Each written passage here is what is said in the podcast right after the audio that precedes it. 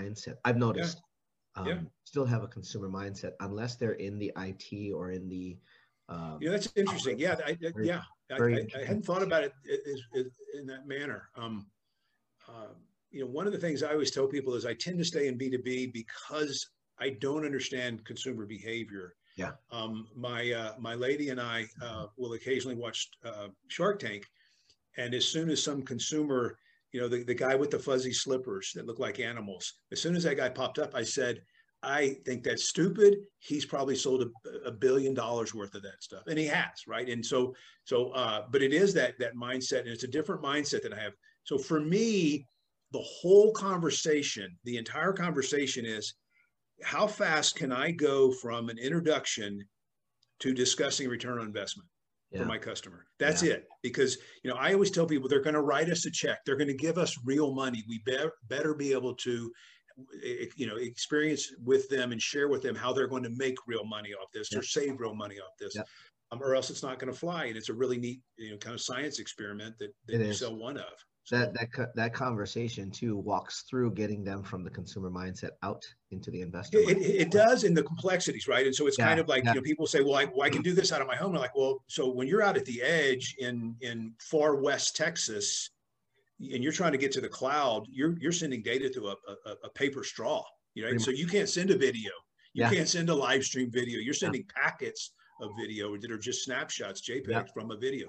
So yeah. you know, it's uh, to, the thing too. I think that is uh, is really really an interesting dance that has to be done at the innovator sector. And, and I tend to think of this as kind of so w- without going into to, to, to, too much around this. If you look at the, the Jeff Moore's technology adoption curve and you look at the innovator sector, what I did a long time ago when I started just focusing on that sector is I took the technology adoption curve that Moore and others have talked about, and I laid it on top of the innovator sector. So instead of looking at the innovator sector as the innovator sector and then the chasm and early adopters, you, you I, I, looked at the innovator sector and said, okay, what's the curve of adoption within that innovator sector? Because if I'm only going to live in that, it's a market, right? Yeah. So if it's a yeah. market, what, what, so kind of macro to micro vision of this thing. And so uh, I always try to oversimplify things because I don't think I have as big a brain as others and I have to communicate. So if I can get it simple. Yeah. So one of the things I always tell people is every early stage company has got 41 companies that want to buy from them. Oh, we're having all these great conversations, and we just did a demo yesterday, and they want to talk to us about a pilot. And my first question are, is it a paid pilot? No, it's a free pilot. So let's not have that conversation. So let's talk about why everyone wants to talk about talk with you and meet with you. Right? You're the cool kid that just showed up in the parking lot of high school with a brand new car. Yeah, pretty much. Everybody wants to come out and look at that cool car right? So now you're the new cool kid in the parking lot, right? That's what you are. You've recognized a problem, you've built a really cool solution, or at least a, a, an MVP around that solution. People want to talk about it are we talking to people that, that that know how to buy that can buy that can drive a transaction are they in a place where so that's all i care about right and so now when i look at that super innovator whiteboard ideation to the first three customers 4 through 17 18 through 35 35 through, through 70 70 to 150 kind of break out that adoption curve yeah. into that yeah, yeah. i'm looking for a super innovator and, and i think the definition of a super innovator is someone that's that recognizes it's a big problem, try to solve it themselves, realize it's a bigger problem than they thought, realize, holy hell, I'm not a software company, I can't do this. I wish I could find somebody that could do this. Now that person will go on the journey with me. Yeah. Then you have to ascertain very quickly, are they capable of driving a transaction? Because you know this from your experience, a lot of times when you're early stage, you're dealing with people who recognize the problem and can del- help you deliver a solution to their employer but they've never bought anything for them. Right. They've never driven a trend. So you yeah. actually then have to educate them on the sales process and then have them educate you on your buying process, map those two together. So yeah. now you have a project because generally these are maven personalities that understand a project. You've taken the mysticism, the black box of art of selling out of the conversation. You've made it a, a project, right? It's got a goal, close the deal, deploy happily. It's got milestones, dependencies. They understand that because that's the world they come from. Yeah right? Goals, milestones, dependency defines a project. So once you've got that, now they can you can start tracking with them, kind of arm in arm, getting through through the, the transactional part, which they may have zero experience at. Yeah. Again, just another nuance that's kind of fun to me. Yeah, it it is uh, when you when you can actually work with people where they live and play, and see how how they think. Yeah. All of a sudden, all of a sudden, even your own mindset shifts a bit and goes, okay, this isn't just a simple transaction. This is a this is going to be a process. Yeah. But on the other side of that process, there's a return. There's a return Yes. for the company. There's a return for their Yeah. company. Yeah. So how do we make that work? And you know, also that those early stage customers, so you know, from zero, from whiteboard to first three customers, from four through thirteen, those customers are of such phenomenal value to the startup, right? To the early stage company. They And- will and give you all about the data and intel you need to make the thing work. every every new customer. I mean, when you when, when you know, it's it's a hundred percent more validation and customer experience than you had yesterday. The Yeah. other thing too, and I always talk about, you know, when I talk about innovation and, and these adoption curves and all this, I always talk about early stage and, and and startups. But frankly, you know, a company like like Facebook also has innovation, right? So Yeah.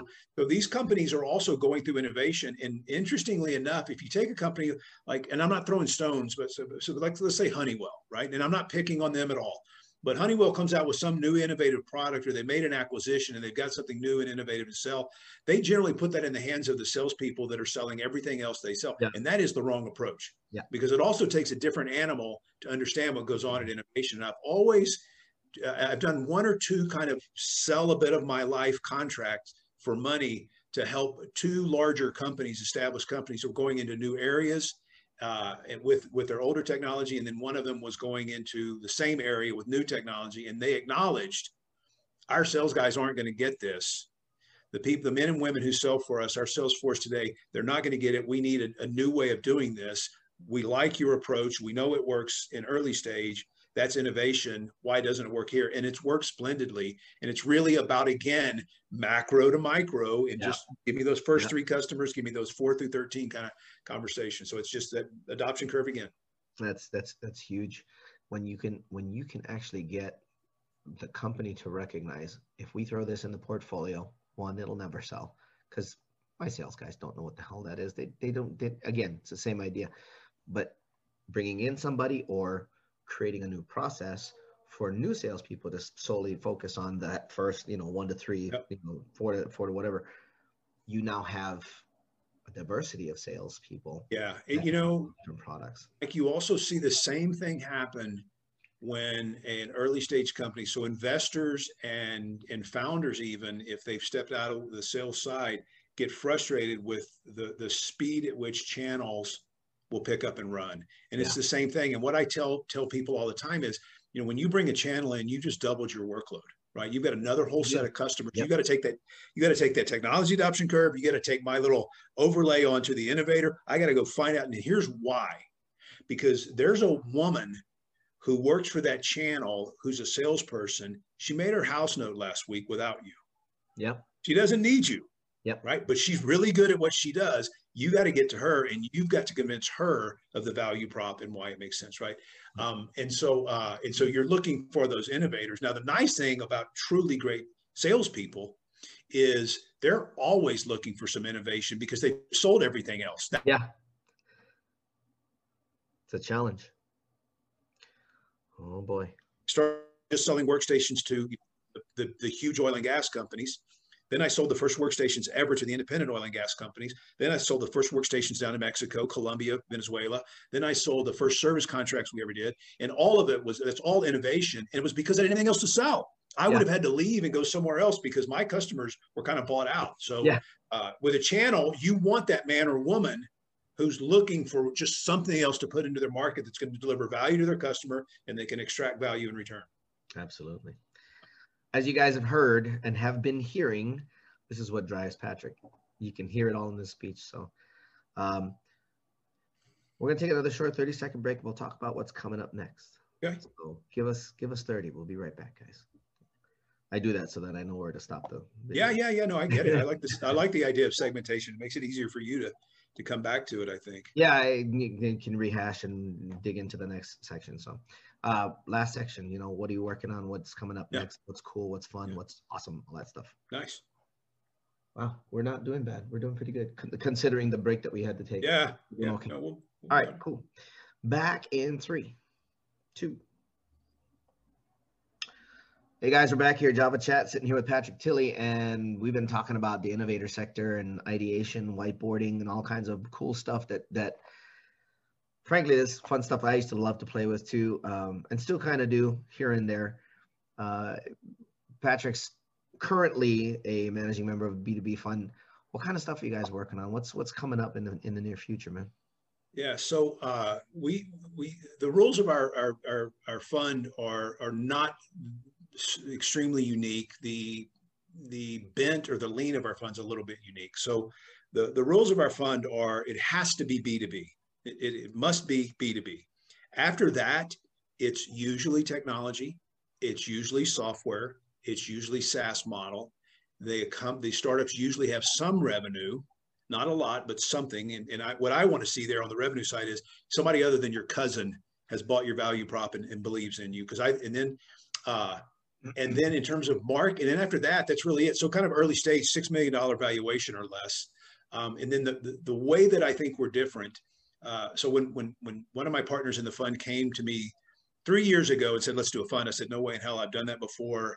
I was I was in the VC world uh, dur- pre and during the dot bomb. I was the guy smoking Cubans, drinking three hundred dollar uh, glass of wine in a ski in a ski out in Vail and we didn't seem to care a lot about those startups. I don't want to do that. Right? That that felt dirty to me. And and the next time he came back two years ago, he said, "Let's do this thing." And I said, "You know, if we can do something smaller that we can actually participate in and help, we've got a heck of a team. We've got technology. Uh, uh, uh, architecture and software build experience. One of the guys owns a, a, hundred person software development company. So he certainly has an opinion that makes a difference. Sure. One of the guys has done a ton of funding and financing. He certainly makes a difference. He used to work for the Fed, actually. He oh. understands that side of it. Yeah. I understand. Yeah. Yeah, he does. He understands that if he worked for yeah. the Fed. Goodness. Yeah, and then I and then I have something to say about early stage revenue and de-risking. So what we do different is we're involved right? It's not a quarterly meet, board meeting. I have a channel, a true channel uh, uh, meeting with every one of our startups on a, on a weekly or some of them every two weeks where I'm sitting with and I'm, I'm beating up and I'm helping and I'm assisting. Uh, just yesterday, one of our small startups uh, sent me a note and said, Hey, we lucked into this call with an exec at a really large manufacturing company can you sit in on the call? I said, of course. I didn't have anything going on in the call. So I, we're in, we're helping, we're trying to make things happen. It's going really, really well. Um, it, there is no market that we are uh, specifically aligned to. So we have something in senior care because of kind of my history. I've, I've been able to introduce us to some folks in senior care. We have something in, in the mortgage business. We have something in the in the uh, tax credit business for startups. We have something uh, that's raising money for uh, uh, I'm sorry, that facilitates raising money for uh, nonprofits, which is pretty exciting. Yeah, that's very we have, good. and we have something that's uh, in and around supply chain, and we probably have a couple more that I'm not thinking of right now. So we're we're we, we there are probably markets we'd stay away from, but if you're B2B and your and your technology, we, we have an opinion that, that we think is, is is pretty strong. So that's we stay in that space. And I think the the final thing around us is we're going to be out of all of these companies in our portfolio when they get get at or close in revenue. Um, the, the founders don't need to be out; they can stay in, do what they want. But we'll find some way to exit out. And part of that is because our that's the world we played in. That's the world we really understand. And we yeah. sort of also have a prejudice that what it takes to go from whiteboard to 10 million is very different from 10 million to 100 million. And, and in terms of culture, in terms of leadership at times, and, and we don't want to be part of that because we don't really have an opinion that we think is of high value. There's other people that are better at that. So that's what the fund does. And then on my on, on, on and for me personally, I, I I anyone that shows up with an early stage company that, that's that's led by a female, a person of color, they get all the time until I, I just basically tell them, you keep calling, you keep asking, I'll tell you to back off if it's too much. You keep calling, you keep asking until you no longer think I'm relevant never going to have my feelings hurt. I got a lot going on. I'll have fun. So I, and that puts me into several different technology uh, opportunities that I get to see. Um, and then, uh, and then I personally have a bent towards senior care. I've got a 90 year old today. Today, the young lady turns 90, mother uh, down in Texas. And uh, because of that, because I know something about technology, I, I see a lot of holes in what technology could do and should do in the senior care space. And so I'm, I'm, I'm always willing to help and give an opinion. And, and frankly, so back to kind of what I'm doing, it, it, it, it's really interesting how you did this because it goes really back full circle with the first question. If there's a place where my experience around technology and building technology companies from ground bootstrap on up to real commercial traction, I'll give time to it. If it works out that that I end up with founders or uh, uh, uh, advisors equity or help them with revenue, all that stuff comes way later. We'll have five or ten, maybe more meetings before we start talking about any kind of commercial relationship because there's things I can do to help them immediately. Yeah. And who cares if I get a piece of every one of these? They're not going to change my life. And if they do, it's not going to change for quite a while. So so it's really where I can help, which is what I started with, and where I can apply things that make that make the path you know easier for the for the up and coming generations. That's really it. Um, and I do beg off of things. You know, if someone called me and said, "Hey, we got this pharma play, and we want to go at it," I'm, I'm like, you know what? That's on the job learning, that's on the yeah. job training. There are better people than me to get you across FDA approval for a pharma. Product. Yeah. So so I stay in my lane. Yeah. Right. Uh, and uh, and that's generally technology, generally software, and and always early stage. Do you? You mentioned the book earlier. Did, yeah. Did you read a book? Yeah. Well, yeah. So uh, uh, I wrote a book a, a thousand years ago uh, about being a dad, a divorced dad, and raising kids. Um, and that thing kind of did really really well and it, it, it, touched my heart because there was a lot interestingly enough there were more females that bought it than males. It was called divorced dad's rules for raising relatively stable kids. Um, and uh and the book did really my, really let me raise my hand. I need that book brother. Yeah it, the book the book did really really well um uh for a long time um because it was just really simple. It was like look here's experiences i had that i think are rules right? There's experiences i had that i have an opinion on but here's 12 hard rules and here's a story to back it up and here's my suggestions on how you handle things and and, and the book did well. And so from that experience i learned that there's a couple of times in life that we, we we have something to offer and the really truly still the best way to scale is is put it out in a book form the pdf form and get it out there to folks. And so um, i've i've had folks on me for probably 25 years to write a book on selling to innovators and I honestly, I honestly kept saying, who needs another book like that? Who needs another book like that? and what's happened, Mike, yeah. is doing all this advising in the last two years, I realized that I'm, I'm, I'm, you know this, right? I'm saying the same 15 things over and over. I don't think there's anything that you and I talked about that's not in the book, Selling to Innovators, right? So it's, it's, it's what I know. Why not go ahead and write it out and put it out? So, um, it's uh, there's a there's a website selling to innovators. Um, you can find me Patrick Talley on on LinkedIn.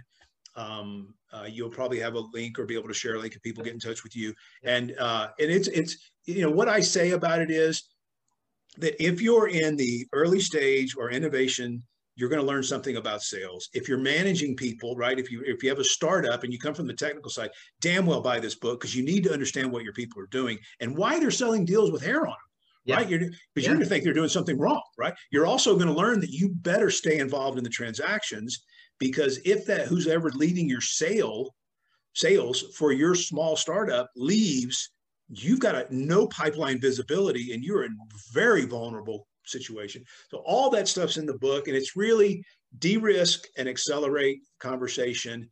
Um, and what I intend to do with the book, because we can do this now, is even on Amazon, is you know, when when I learn something else or somebody else says, you know, you, you, I'd like for you to go a little deeper on this. I won't put another book out. I'll just drop another another five pages of content, change the version, and, and keep the price low enough so people can keep cycling through. And you know, hopefully they get to a place where they're only reading five five new pages, you know, every every year or twice a year. And for you know, for you know, less than a, a handful of cup of coffee or whatever, they're able to to help them drive revenue. So the ROI is there on that book, um, and uh, and it's it's nice to get it out. It, it, it it felt a little at times like oh God, does anybody really care what I have to say about these things? But we're we're making it easier. So yeah. Interestingly enough, that's the that's the old imposter syndrome coming in. Yeah, yeah, yeah. At times, yeah. Who's really, who's really interested, and then we and then we hear from people going, "OMG, that was amazeball." I wish yeah. you would have written this sooner. Awesome. Yes, we do. We actually put all the links down in the comments um, since this is on YouTube. And Great. Be- before we end, I want to say thanks again, Pat, for coming and hanging out. Yeah, man. Yeah. Sharing your wisdom, sharing your insights. Dude, this was a fun conversation. I wish we had more time because um, I'm sure we have both have stories that are that are fun to, to sure. share. but as you guys are watching, if you're watching on YouTube, all the links will be down below for the book. Uh, make sure you follow him on LinkedIn or connect with him on LinkedIn. Get to his website, check it all out. Take notes of what he shared, whether they were life or whether they were business. They both apply. You'll notice that they cross apply. In other words, they you can use principles in both areas, from both areas. It, it, they're, they're not exclusive, which is really cool. Like you don't you don't hear a lot of that. If you're watching on YouTube, make sure you hit the subscribe button and the button, the bell that's next to it. Goodness. See, I switched to water and all of a sudden my tongue goes out. There you go. And, and make sure that you get notifications so that when we get gentlemen like this come and join us and sharing their expertise that you know when it's posted again. Uh, if you're listening to us on any of the podcast platforms, make sure that you download or subscribe there.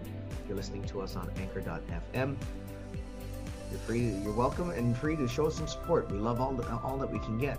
Um, we always end the same. We are very thankful for the fact that you make time and take time to come and watch or come and listen to us.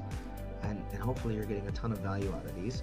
If you are, share it with somebody. Let them hear this stuff because this is stuff that other people, you, you may not know who it's going to affect and who it's going to inspire. And that's the whole point of Java Chat, hanging out, inspiring each other. So, as they always do, stay up, stay safe, stay healthy, and live. For myself, Coffee with Mike, and for Pat Tilley, ciao for now. Thanks, Mike. Thanks. For more information on Java Chat, visit www.javachatpodcast.com. You've been listening to Coffee with Mike on Java Chat Tune in weekly to this podcast for the next episode. You can also download or subscribe today on your favorite podcast platform. A production of Oasis Media Group, LLC. Located in Las Vegas, Nevada. Copyright 2019. All rights reserved. no advisor so i do a lot of phone calls and, and early stage help there yeah you know i mean you and i have had a, a different track than than other folks have um, and so i can i can help with that um, and and then every once in a while one of those will ask me to be a, a more permanent advisor and then every once in a while i find a, a, a solution early stage solution that needs to get more faster revenue traction and uh, and decrease the risk to revenue traction. And I'll sell a bit of my life, uh, of, uh, you know, uh, uh, maybe three to five days a week, a month, uh, to help them yeah. on kind of a retainer basis yeah. to drive revenue. And, and it makes for a nice lifestyle. Um, you know, I can move things around the way I want. I get my play in, and we're adding some value. And so that's, I think that's really it. And then I've, I've a personal uh, because of my family history, a personal passion is around technology for senior care. So I'm doing, uh, you know, pretty pretty substantial amount of effort is spent on getting technology into care of seniors and making that easier and more safe. Cool, that's awesome. Yeah, thanks. Um, so we're gonna, guys, we're gonna take a short break. You guys know we, we try to keep this uh, synced, if you will. Uh, we'll take a 30 second pause and we will be right back to talk about what inspires and motivates Patrick. And and I got a taste of it before the show, so you're gonna love this next section. So hang out. We'll be back in about 30 seconds. Now we're back, hanging out here with Patrick Tilley, talking a little bit about uh, life in general and uh, and somewhat in specific. He's he's the one of the managing partners of a B2B fund. Uh, we were talking a little bit earlier about um, life choices and what we what we decide really works for us and how you should decide what works for you.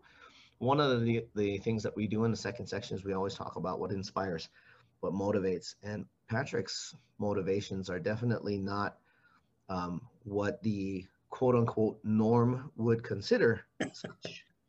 Uh, but but it's awesome to hear because we were talking about it pre-show. Um, being in the innovator space, uh, we live in a different part of a of, of the curve, if you will Um, I'm gonna let you describe how that works because that's that's that's. I mean, I can, but I sure. I want to hear it from your perspective. All right. Well, so uh, what motivates me, right? So if, it's like, uh, you know, whenever I'm at a party and somebody says, "So what do you do?" Well, immediately I go to, "I've got two great kids. I I love to rock climb cliff walls to thousand feet or three thousand feet. I love to go snowshoeing up to a glacier." They're like, "No, no, no, no, no, no. What do you do for work?" So so what motivates me? It is work. What are you talking about? Exactly. what mo- exactly. What motivates me are, are are my three rules of, of a well-lived life. Be kind to others, be kind to self in all ways, and make all new mistakes. So that is what I try to do my entire life. Now, what motivates me around the work world is I have I, I didn't know any of this consciously until kind of uh, maybe eight or nine, ten years ago. And what I learned eight or nine or 10 years ago was instead of just being a guy that shows up and outworks everybody and works harder than everybody else, I, I became a guy who actually had some experience that was of value to other people. And so what motivates me now is to take that, you know, on the shoulders of giants conversation, all the people that have helped me along the way with mentorship uh, and and and and being a good customer and being a bad customer and being a bad business partner all of that experience for 39 years and try to distill it down to help other people so that they don't you know the, I, I used to always tell folks you know you know learning from your mistakes is one way but man how about if i learn from that guy's mistakes and that lady's mistakes and then i have to go through the pain so for me is a whole lot of you know what can i do to de-risk and and accelerate conversations around revenue. And I really do stick uh, almost 100% of my conversations in business are around revenue. And I like to say that I, am really good at about five things in business. And I don't do the sixth thing. I don't do the seventh thing. I never touch them. I go find somebody who's great at those things and I stay in my lane because I'm the expert. I, I am a samurai in those five things. But outside of those, I really start to falter. And why the heck would we have somebody less than having a conversation about building software, right? I mean, I'm not mm-hmm. the guy. Yeah. Um, it also allows me to be highly efficient, really fast. I get to, you know, it's it's it's almost always problem is presented and I get to say, okay, I've seen that 3,000 times and this is the right answer. Or I've seen that a hundred times and these are some of the things I've seen, right? There's at this stage of our game, there are things that we can actually say these are actual rules right yeah. these are this yeah. this is a rule right and, and that's that's kind of kind of nice so for me it's giving back trying to de-risk revenue for for for early stage companies and trying to accelerate revenue for early stage companies and i even put you know this book i put together is exactly that it's a it's a very narrow from whiteboard ideation to kind of the first 150 customers or so all pre-chasm uh, on the adoption curve uh, uh, uh, for technology. Um, that's all that book has is, is all the little idiosyncrasies and nuances that exist with the customer base, with the product uh, maturity, with your ability to sell, with every deal having hair on it. It's not a clean deployable deal. It's got to have this or that, which is now breaking the back of the product development team. All of those dances we go through. And so why do I love the innovator sector? And the reason I love it is very prejudicial statement. I think it's where all the smart people live. That's not true. There are smart people who are at GE. There are smart people at Apple who are who are driving scalable, right, processes driven, uh, process driven uh, businesses. Mm-hmm. For me, the intellectual stimulation is before all that stuff happens. And additionally, those worlds don't have a lot of individual acts of heroism carrying the day. That's true. And every early stage company is carried every single day by an individual act of heroism, hopefully by different people, right. um, not all the same person. But for me, I love that. It feeds my ego. And, and I do have an ego that shows up at work, right? I want to I, want to compete, I want to win, I want to develop, I want to create, and I want to assist. And that's a lot of ego stuff in there. And so uh, and so that's really it for me. It's it's the problems I think are, are great. The solutions are partial, yeah. They're flaky, they're duct tape and baling wire, they're half promise, half deliver. And here's the magic the customer's on the journey with you. When my iPhone does not work, I want to throw it through the wall, I want to rail at Apple, et cetera, because I'm a commodity buyer. Yeah. Right. When I'm doing something with an early stage startup and they've got a product that's in development, I'm helping them develop that. And I enjoy that that customer relationship. it's interesting. You you remind me of a conversation I just had with a good buddy of mine's about duct tape and WD forty. Yeah. And the flow chart between the two. Have you ever seen it? I'm gonna have, I'm to, gonna have to look it up. I, yeah, I'm uh, on it. That's intriguing. It's it's is it supposed to move? Yes. Is it not? Oh, brilliant. Moving? No. Brilliant. WD forty. Is it brilliant? move? No. Is it moving? Yes. Duct tape. so we very quick segue on this, and I'll make it really fast. We did a a, a, a, a private raft trip down the Grand Canyon a long time ago, and and, and when you show up and you've got a, a certain number of small uh, oar boats, uh, rafts, you you start dividing up gear and making sure that everybody's not bringing a frying pan, right? So right. you lay everything out on the beach, consolidate the, the packing, and every male pulled out a brand new roll of duct tape. Oh no, that's awesome. we, were rid- we were ridiculed by one of my friends, a lady geologist actually, uh, who was just giving us grief about every man had his duct tape. I want to tell you something. Before we launched, the guy that played the guitar made a, a, a, a carrying case to protect his guitar out of duct tape and, uh, and blankets. And before we landed, two weeks later, the guy who who built a self-built wooden dory to lead us down this the Grand the Grand Canyon, the Colorado River, the Grand Canyon. We patched hit the hole in his boat with duct tape and uh, some some foam from the from the the fridge box that we had. So so again, if it if it doesn't move, duct tape, brilliant, love it. Now if I can remember what we were talking about.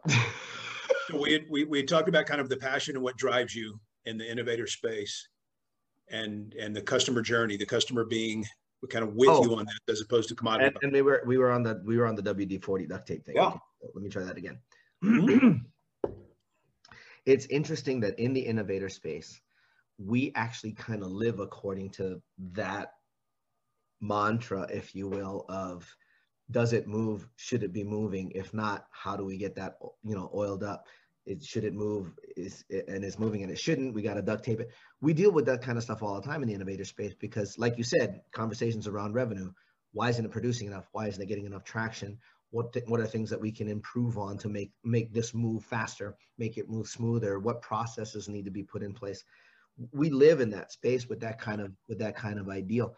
And it and it's really fun for people like us yeah. simply because there's the challenge you know i mean you you taped up the guy's boat all the way down the, the, the river with duct tape. Yeah. We do that as we flow down river in any business. It's yes. it's, it's no yes. different. And yes. it's and it's fun because we look at it from the standpoint of yeah, you know, there's still that little piece hanging off the side, but it works, it runs, yeah. and it's working, and I was a part of it. Yeah. And of course, everybody else comes in and brings in all of the you know the smoothing out stuff whatever you want to call the the the paste and the the pitch and all that stuff to make the make the boat pretty. And all of a sudden it starts really rolling fast and it's like okay awesome. Yeah. Uh, you know take it out for a run boys. Let's see let's see what it can do. Yeah, we, yeah. and we get to stand back and look at it and go that was hard but we did it oh I, I so i was part of a deal uh, when i my, my second job uh, after college, I just stumbled right. In, well, I stumbled into a software uh, company, the first job, and that put me in a, a larger. Uh, uh, so the, the, the, initial one was two two guys and two gals, and and then I was a kid. They hired, and, and we and we did, we ended up with a nice little exit. The next one ended up being a company that looked like it was going to do well. Uh, but it was a lot of you know kind of lipstick on a pig. It looked good from the outside, but the inside it was a lot of work. Um, and we went when I showed up. It was a uh, a, a 3D uh, seismic interpretation software for oil and gas exploration. Oh wow! Uh, Houston kid, right? What are you going to do if you're yeah, in yeah, yeah, yeah. healthcare, oil and gas, pretty much. Yeah, pretty much. And uh, we, I didn't know this at the time. I think the founders had an idea of this. Um, uh, I showed up as a sales guy, and we ended up start when I arrived there you could hardly keep the software up and running without it completely crashing the system. It was really pushing the extreme. So, the, so 3D seismic data sets are just colossal in size. And, and back then, you know, we're talking a, a system with a gigabyte of memory, right? And so it's kind of yeah, that's not gonna. So, it was right, ahead so, of time, is what it was. Uh, they had extra fan. They had extra fans on the hardware to keep it cool. We were pushing ah, things so much with, yep. the, with the graphics cards there. Yep. Enough about that. Here's what happened we went from a company that could, I was selling software that we could barely keep running. And I was selling it to geophysicists who understood all the problems, but it still was better and faster than them doing it with literally with pencil and paper with the way seismic interpretation was done for miles yeah. and miles of seismic. So it was for the customer, the value was there, even though it was a royal pain and it broke all the time. We went from that to literally, and this is this is no hyperbole. We changed the industry it got to where you could not drill an oil and gas well without 3D seismic interpretation because nobody would fund it because it cut the risk so much. Now, this is all pre-fracking and all that business. But again, uh, we we went from something that was you know duct tape and baling wire literally to to something that that changed an industry and and that can happen right and you can be a part of that and and i you know at times i'll look back on that i was advising a, or going over a pitch deck with a group uh, last week. And I looked up one of the guy's LinkedIn profile and I was like, oh my gosh, you worked for Landmark down in Mexico. And he said, yes, I was a consultant to Pemex. And I said, I sold the first, first three workstations down into Mexico for Landmark software as a Halliburton company now. And I said, I said, you know, that, that, that, com- that country didn't have a single workstation and had a rule at corporate that they couldn't even buy. So we actually sold to the university on a program that was funded by Pemex. And we took those two workstations in the front door at the university and took one out the back door and drove it across the country, literally across the country and deposited to a Pemex offshore office uh, in, in an island called Ciudad del Carmen. Um, and, uh, and, and, and I, I told that story with pride because it, Pemex uh, business with Landmark Software is probably a, you know 50 to 100 million dollar a year business now, mm-hmm. and, and I'm I was the guy that planted the first seed. So it is kind of fun to look back, like you said, and say I was part of that, right? And not not not everything I've touched has turned out that way. I've had some real dogs also. I you know we. every the old term of every dog has his day. We've all had a few dogs, yeah. all of us. Yeah. I've, I've had at least ten. We, uh, we, we, had a deal, Mike, that uh, uh, it was really brilliant technology. And I can say that because I didn't have anything to do with the technology. That was a guy named Bruce that put it all together. Brilliant stuff. We were so far ahead of the market that, that this was pre dot bomb and it was, uh, we ended up seeing remnants of what Bruce put together in our software as a knowledge management package that ended up kind of being in, in Google and kind of definitely being in, in, in, in Facebook. And so what we really kind of built pre-dot bombs. This is 99, 2000. We built a, a, Facebook for inside the firewall of corporations to exchange information and find knowledge and such. And it was amazing. We couldn't sell it. I couldn't sell it. We could, the, the market, like, we could not get that message across. Years later, I'd be in Austin and someone would say, Oh man, that stuff, you and Bejoy and Bruce, that was amazing. You guys were so far ahead of the market. And I was like, Yeah, you, you yeah. can't cash a single check by being so far ahead of the market. So you gotta you gotta realize on the innovator side, sometimes you see things different. I'm, I, I have that challenge in the senior care space right now. There's an awful lot of data integration issues and data model issues that they they haven't dealt with. So data sits siloed yeah. and unusable. And mm-hmm. and I, I'm really having a difficult time getting that message across. They're going to get it. They're going to do it. I don't know if I'll be a part of helping them or not, but it's going to happen. So I keep pushing and trying to, to, to rephrase it a different way and show them a different way. I think that comes down to when the when the problem becomes a critical mass, then somebody finally breaks and says, "Well, shit, what else is there?" Yeah, that's yeah. when there's an opportunity to finally yeah. say, "Well, just in case you didn't hear me the first fifteen hundred times." Yeah, no, it's it, well, you and you know what's interesting about that is you can't do that. You yeah. have to kind of swallow that and say, oh interesting jane. That's tell me more about that yeah. right? I mean you have you have to play into that because the i told you so. Doesn't make anybody oh, no, you know, yeah that, that, that never yeah, yeah that never works. Yeah the, the the the whole going back to just tell me about the problem. I might have an idea. Yeah yeah. Let so what you're saying what you're saying what is, you're saying is let me make sure i understand you correctly. And then and then uh, i think I, I might have something for you. When can we get yeah. together again? Yeah yeah yeah it, it's it's one of the most frustrating things that we deal with in in the space of innovation and entrepreneurship is Jesus, I just told you that last week, but tell me more. mm-hmm. you know what's you know what's interesting though that I I had hadn't dealt with before. Um, uh, I'm, I'm working with some some folks that have a, a, a uh, Internet of Things, industrial Internet of Things, right? So IIoT, and this is uh, oversimplification. It's kind of thermography cameras and motion sensor cameras and and leak detection systems out in the field, out in in in just godforsaken places, looking over looking over sites, industrial sites that normally you'd have to send a human out to check on them once a week. Now you can literally uh, monitor them 24 7 and it only sends alerts when you have a problem. It's really there's cool stuff going on. There's uh, some guys that put something together about the size of a salt shaker sits on a motor just measures the vibration as long as it's doing what it's supposed to do, nobody cares, nobody notices. As soon as it starts doing this, an alert goes out, a text message goes out that motor 7053A at this location. Camera spins over, looks at it. Is it smoking? Is it on fire? Is it cavitating? What's going on? So, all kinds of brilliant stuff. Here's what I never thought about in helping those guys get traction. People say, oh, yeah, yeah, yeah, yeah. I just bought a camera for my garage, security camera for my garage at Best Buy, and it cost $112. Why is your camera $18,000? It's like, well, there is literally nothing similar to those two cameras, right? And so, but people, you know, again, people people bring what they know, and on the innovator side, you're like, okay, so now I have to separate out an, a user experience they have that they're applying to a use case that's very dissimilar. So we have to start yeah. back again to the use case, right? Yeah, it's it's us constantly having to uh, reframe. Yeah.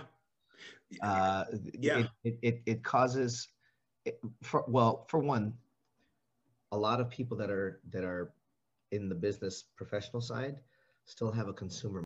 Who wants who wants a pot of coffee? I just made coffee. You want a cup of coffee? Sure, there you go. Who wants coffee? Anybody else want coffee?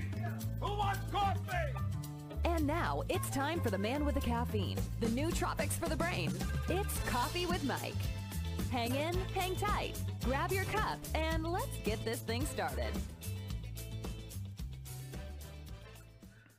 Hey, welcome back to Java Chat, everybody. You see our uh, favorite podcaster, Coffee with Mike, hanging out, hanging out here with another amazing guest.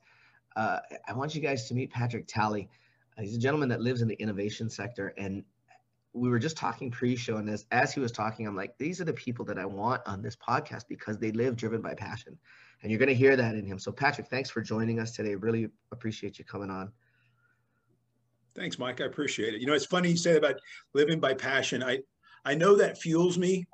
Um, it, it, always has. Kind of my business world um, in the early days I, I didn't have a lot of direction from from external sources. So I really kind of pinball bounced around until I, I, saw some repeated patterns that seemed to work and some that didn't work. And I, I never really thought about the passion side of it or at the early years, but I did recognize that my competitive sport nature was after after sports, competitive sports were kind of done after college it was another place the business world was a place for me to be competitive. Uh, it doesn't bring out always the best in us but if, if you if you're a good winner a good loser then you can certainly learn to be the same in, in business. So so i think the passion is is is really critical. And the other thing i tell people oftentimes is you know when, when younger folks are coming on and I'm an advisor to their company and, and, I give them some opinion or some some learning from 39 years of doing this and they say oh that's that's so intelligent or that's so brilliant I'm like hold on a second guys. It's it you know the only reason I do this is because I cannot plug in to that 20 story building and sit in those all day long meetings my brain will not allow it so there is some some passion but there's also what my truly ADHD brain will allow me to do and, and be productive member of society and business. So that that's really the way I th- we have to recognize ourselves. We yeah, don't fit in, and and thank goodness for those people that do fit in because we do need those people to fill those yeah. roles. Yeah. And God bless them when I had to work with them as coworkers because I would drive them crazy. They, we work at a different pace in our world. It's it's a very yeah. We we always have um, me coming from the background of angel investment and and dealing in in tech and apps and all that kind of stuff Mm-hmm. Whenever we got into the part where we were bringing in the entrepreneurs, uh, the people that were willing to invest themselves into the deal, they would always look at us like, you guys are just like out there. What I, I don't get it. How are you not able to focus on one thing? And it's like, it's just because it's how we are. Our brains are constantly looking for what's next, you know, what's happening, what's, what's new, what's, what's going to benefit mankind uh, going forward. Yeah, I think that you know, I, I, I did one of these the other day, and, and and they asked for kind of you know, can you say three things, bits of wisdom that you continually give out? And I think one of them that's really critical is you know, Oracle of Delphi, know thyself, right? I mean, yeah, it's really important to know what role you fit in and and and and enjoy and what feeds you, right? And yeah. it's a lot of personality typing. There's all sorts of things there. Um, and and and I've morphed over time. I, I, I grew up blue collar when I got out, I thought making money was really the most important thing. And I thought the way to make money is just outwork everyone. Yeah. Uh, my, my history was I wasn't the biggest kid on the football field, so I just outworked everyone and I became team captain and blah, blah, blah, blah, blah, and all that stuff. But the point is, outworking everyone was my MO because I knew I could do that. I didn't know if I could be as smart as everyone else. Um, and so for the first 10 or 12 years, 15 years of my life, I, I was the grinder and I was cashing the checks. And then I got to a point, and frankly, what happened to me, I'm I'm old enough that I was I, I made some coin before the dot bomb. Yeah. And and I gave and because I was tech guy, I gave back an awful lot of coin to the dot bomb. And I had what most people would would truly say is a you know existential crisis. And I and, and for me it was walking around the woods uh, near my home asking the question, okay, I just lost more money, twice as much money as my dad ever made in his life. Do I want to go do that again? Right. Do I want to do I want to do it that way? Right. I was headed towards private jet kind of lifestyle and all that. Yeah. Do I really want that? And for me, with two little kids, the decision was I want to create a world where I have all the free time that I want and can still build businesses and, and be intellectually stimulated. And yes, I'm going to give up some of that coin. I'll never be private jet guy. So let's see what life looks like. And that's kind of the path I took. And, you know, how odd am I my kids are all done and grown. Two years ago, uh, I set out on a, a, two-year journey of, of living in a in a trailer at national parks, uh, in, or, in or around national parks for the last two years out in nature, and then working in the mornings and playing in the afternoons and such. So, uh, not your typical animal, I guess. We ha- we all have, the message there is we have to figure out what works for us. Yeah, I, I want that life because that works for me. I want that life because that works for me we can is, talk about that later. I I think everyone that thinks they'd enjoy it should go try it because it is amazing. It really actually, is. I actually have a buddy of mine who's um, former Navy, and he's he's getting he's getting to that point where he's thinking about you know how am I going to retire, and he and his his wife have been talking about getting a catamaran and sailing. Yeah, wow. Like literally doing the round the world deal. Wow. Uh, both of them naval naval vets. Yeah, so sure, sure. Hopefully. No, no, no problem. No problem on the sailing part. Um, and I and I looked at him and I went, "Do it." Yes. Yeah, we're talking about. It. I'm like, no, no, no, no. You didn't hear me, bro. Yeah. Do it. Yes. This is where you belong. You know, this is where you feel like you belong. Go do it. So I, I have a I have a something that two statements around that. Uh, my one of my siblings has been uh, big corporate uh, HR uh, for 30 years. That's... And one day she said to me, she said, you know, I just could never tolerate the risk that you tolerate in your in your life with all your startups. And I, without even missing a beat, I said, I just think we have a different notion of your security. Yeah. Right. And, and that's the way it is for me. But but the thing that I told my children raising them, and, and probably to me, and I've, I've told them this now as they're young adults and, and have their own kids, that you know one of the greatest things about being a parent is you you lay out all these wisdoms and then when it's time you got to look in the mirror and say okay am, am i going to do that? Am i going to take that advice and so i used to tell my kids all the time when you're faced with a decision take the risk and here's why. Other than than having a child or being convicted of a felony almost everything you can undo in 12 to 24 months. And so what a great life to say yes to everything. Buy that travel trailer buy that catamaran go do it. If it's not for you sell it. You might take a hit. You might not get to take a huge hit um, on the on the asset itself or the commodity, um, but it, the adventure, right? And so for me, it's always been. I can always so the. Uh, I put myself through college, and I did this by painting and remo- and, and doing restoration to old homes and such. Mm-hmm. And I had a, a spray rig. When I graduated college, that spray rig stayed in the in the closet or in the gar- corner of my garage. And 15 years later, one of my buddies was in my garage. We were doing something around the house, and and he said, "What what are you doing with that rig? You haven't painted a house in in 15 years." And I said, "I keep that thing to remind myself, no matter how bad it gets, I can throw that in the back of a pickup truck and I can go make the family house note. So I can take all these risks because I know I can cover us. And, and that kind of thing, I think, is, is what we do to bolster ourselves to then go risk. So I, I, I appreciate that you encourage them to go do it. I hope they do. Yeah, he's he is a he is a business owner. He owns a he owns a small business. Um, they're doing okay. They're not, you know, and, and it's not the the aim isn't to become some wildly wealthy person. He he kind of thinks like we do, which is really cool. Which is why I did encourage him.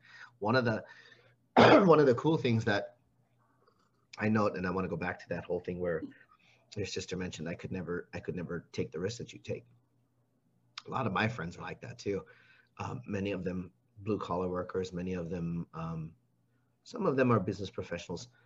Um, a lot of my newer friends are the corporate startup kind of guys, and we yeah. all look at it like eh, risks. Yeah, it's a risk, but you can hedge the bet, and this is how. And you know, people. I'm pretty sure I could be a Walmart greeter. I, I am pretty sure that if everything fell apart, I could go to Walmart and and greet people coming in. So I could I can make coffee. I, you know. yeah, um, yeah, boy, make, for sure. Yeah. yeah. so it's it's like it's we have a I think we have a simpler look on on how bad things can actually get. Yeah. And probably yeah. because we've all been there. I mean, if if you've been in startups, anybody that's been in startups, we've all been there. Yeah. Sitting yeah. on the floor looking up at the ceiling going, how the hell did I get down here? What do I do to get back up? And and so when when we look at risk, we don't have the same we don't have the same aversion to it that anybody else would have. Like you you mentioned, you know, I think we have different views of what security means. Yeah. You know, the yeah. security of being able to get up in the morning and go take a walk in the woods at a national park yeah. and come back, get some work done, and then go back out and go walk again or go fishing or do something. Yeah. Yeah. This is this is it's a different mindset completely. Well, you know, and not and not that one is wrong. Not not that no, one. exactly. You have to find what. Yeah, you have to find yeah. what works for you. You have to define what works for you. And I think that we're just different. That, go ahead. I was just gonna say we're just different in that way. We we don't we don't yeah. see things the way the the the quote unquote normal world, whatever that. And means. for me, there's you know there's there's two statements. So the, the, the humorous statement is from my childhood down in, in, in the Gulf Coast of Texas. They would say, uh, they can kill you, but they can't eat you, right? So right. it, it, it only illegal. gets so bad. it only gets so bad. But but for me, you know, the reality is, uh, in this, you know, some people may find this statement darker, but this is one of my kind of tenets of life: is in 100 years or less, I am dead. In 150 years, most probably, my name will never be spoken again. So what the hell do we have, right? It's be as kind as you can be, and and and go and enjoy as much as you can right? And it doesn't mean just like you know this, right? It doesn't mean that I don't clean toilets and, and, and, and, empty trash cans in my business life. It doesn't mean I don't have days where I didn't sleep because I'm worried about making uh, uh, uh, payroll, right, on a startup that's not getting traction. It, it, all of that occurs, but it's just a different kind of stress, I guess. And so again, they can kill you, but they can't eat you. Yeah, I, I my cousin taught me that when he used to be the um, used to be second in command of CHP. Hmm. And we worked together after he retired. He became the director of security at a, at a property that I worked at with him. I was one of his security officers, much younger days. And it was funny. He goes, just remember, he can kill you. Can't eat you. There you go. So how bad does it get? It's because that's illegal. And I, yeah. I, I looked at him and I was like, I never thought of it like that because that's why it's that's why it works. yeah, exactly. So you you're originally from you're originally from Texas. Yeah, Houston. Uh huh. Houston. Oh, nice. Okay, good. I, I haven't had the chance to explore it. Been there a couple times, like at the airport. Have friends that live there. They send me all kinds of photos. Houston. Best food city in the country. Best huge, food city in the country. Huge city. Uh, second largest in the country as well. So plenty of plenty of diversity and all kinds of wonderful things going on out there. Um, you grew up. You moved. Where Where are you now? So I'm in uh, just outside of Boulder, Colorado now, and uh, so I, I I did I made my career and did my career in Houston, and then after the, and I told my kids when they were growing up, we we we vacationed in Utah and Colorado and, and, and all sorts of fun outdoor places. And I told them as they were coming up, if I'm still living in Houston, Texas, when you get out of college, don't believe a word I ever told you. I'm a fraud and and you shouldn't listen to me and that was really to kind of kind of do this, right? It's like make, force my hand to, to make a move. And Houston is an amazing city to make money. It, it lays down for business. The old axiom of, of New York, if you can make it there, you can make it anywhere. I say in Houston, if you can't make it in Houston, you're, you're in trouble. You're done. It, you're done. City, city, lays down for you. So it was a great place to, to make a living and raise my family. Uh, uh, and and a lot of great friends, and the food is is just wonderful. Um, I love the mountains. I love rock climbing canyons, and so for me, I, I was always getting away. And when it finally came time, you know, we got away, and here's and here we are. So we are uh, in, just outside of Boulder, Colorado, right now, near Rocky Mountain National Park. And and in the midst of being at Rocky Mountain National Park, you run a fund. Yeah, uh, yeah. Well, I do a lot. So it's it's interesting because uh, the friends that know me and work with me always laugh because you know they'll see see me on social media on top of a mountain, and and and everybody thinks uh, what a great life, and I I I, I do think I have a good life. But we I work a lot. Um, uh, my gal is is is an online health uh, facilitator, health coach for nice. mental health, uh, which is a really active and important yeah. job right now during COVID. They put some important work. And so since she is working, I'm not going to go play all the time without her. And quite frankly, you know, I, I turned 60 this year and, and I can't play hard. I can't go 10 hours, 12 hours a day every day. So, so we try to get out four days a week. Um, and that's enough. I think any more than that, I'd break something. And then, you know, and, and, and so, yeah, so, uh, so I am, I, I, I will forget what all I'm doing right now, but I'm uh, managing director of a B2B fund uh, with a group of folks out of Houston that's that got started just before COVID hit, uh, has been uh, a bigger success faster than we expected. Some Wonderful. of that's due to COVID, huh?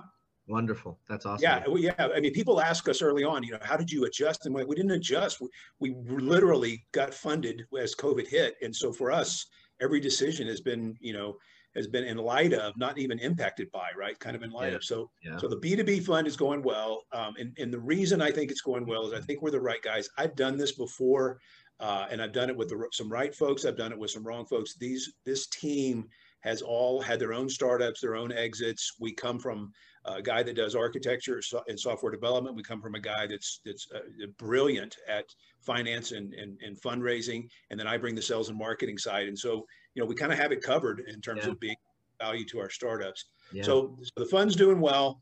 I uh, a handful of years ago st- uh, started saying yes to every single uh, female-led and person of color founded startup that get that, that finds me as a as a pro bono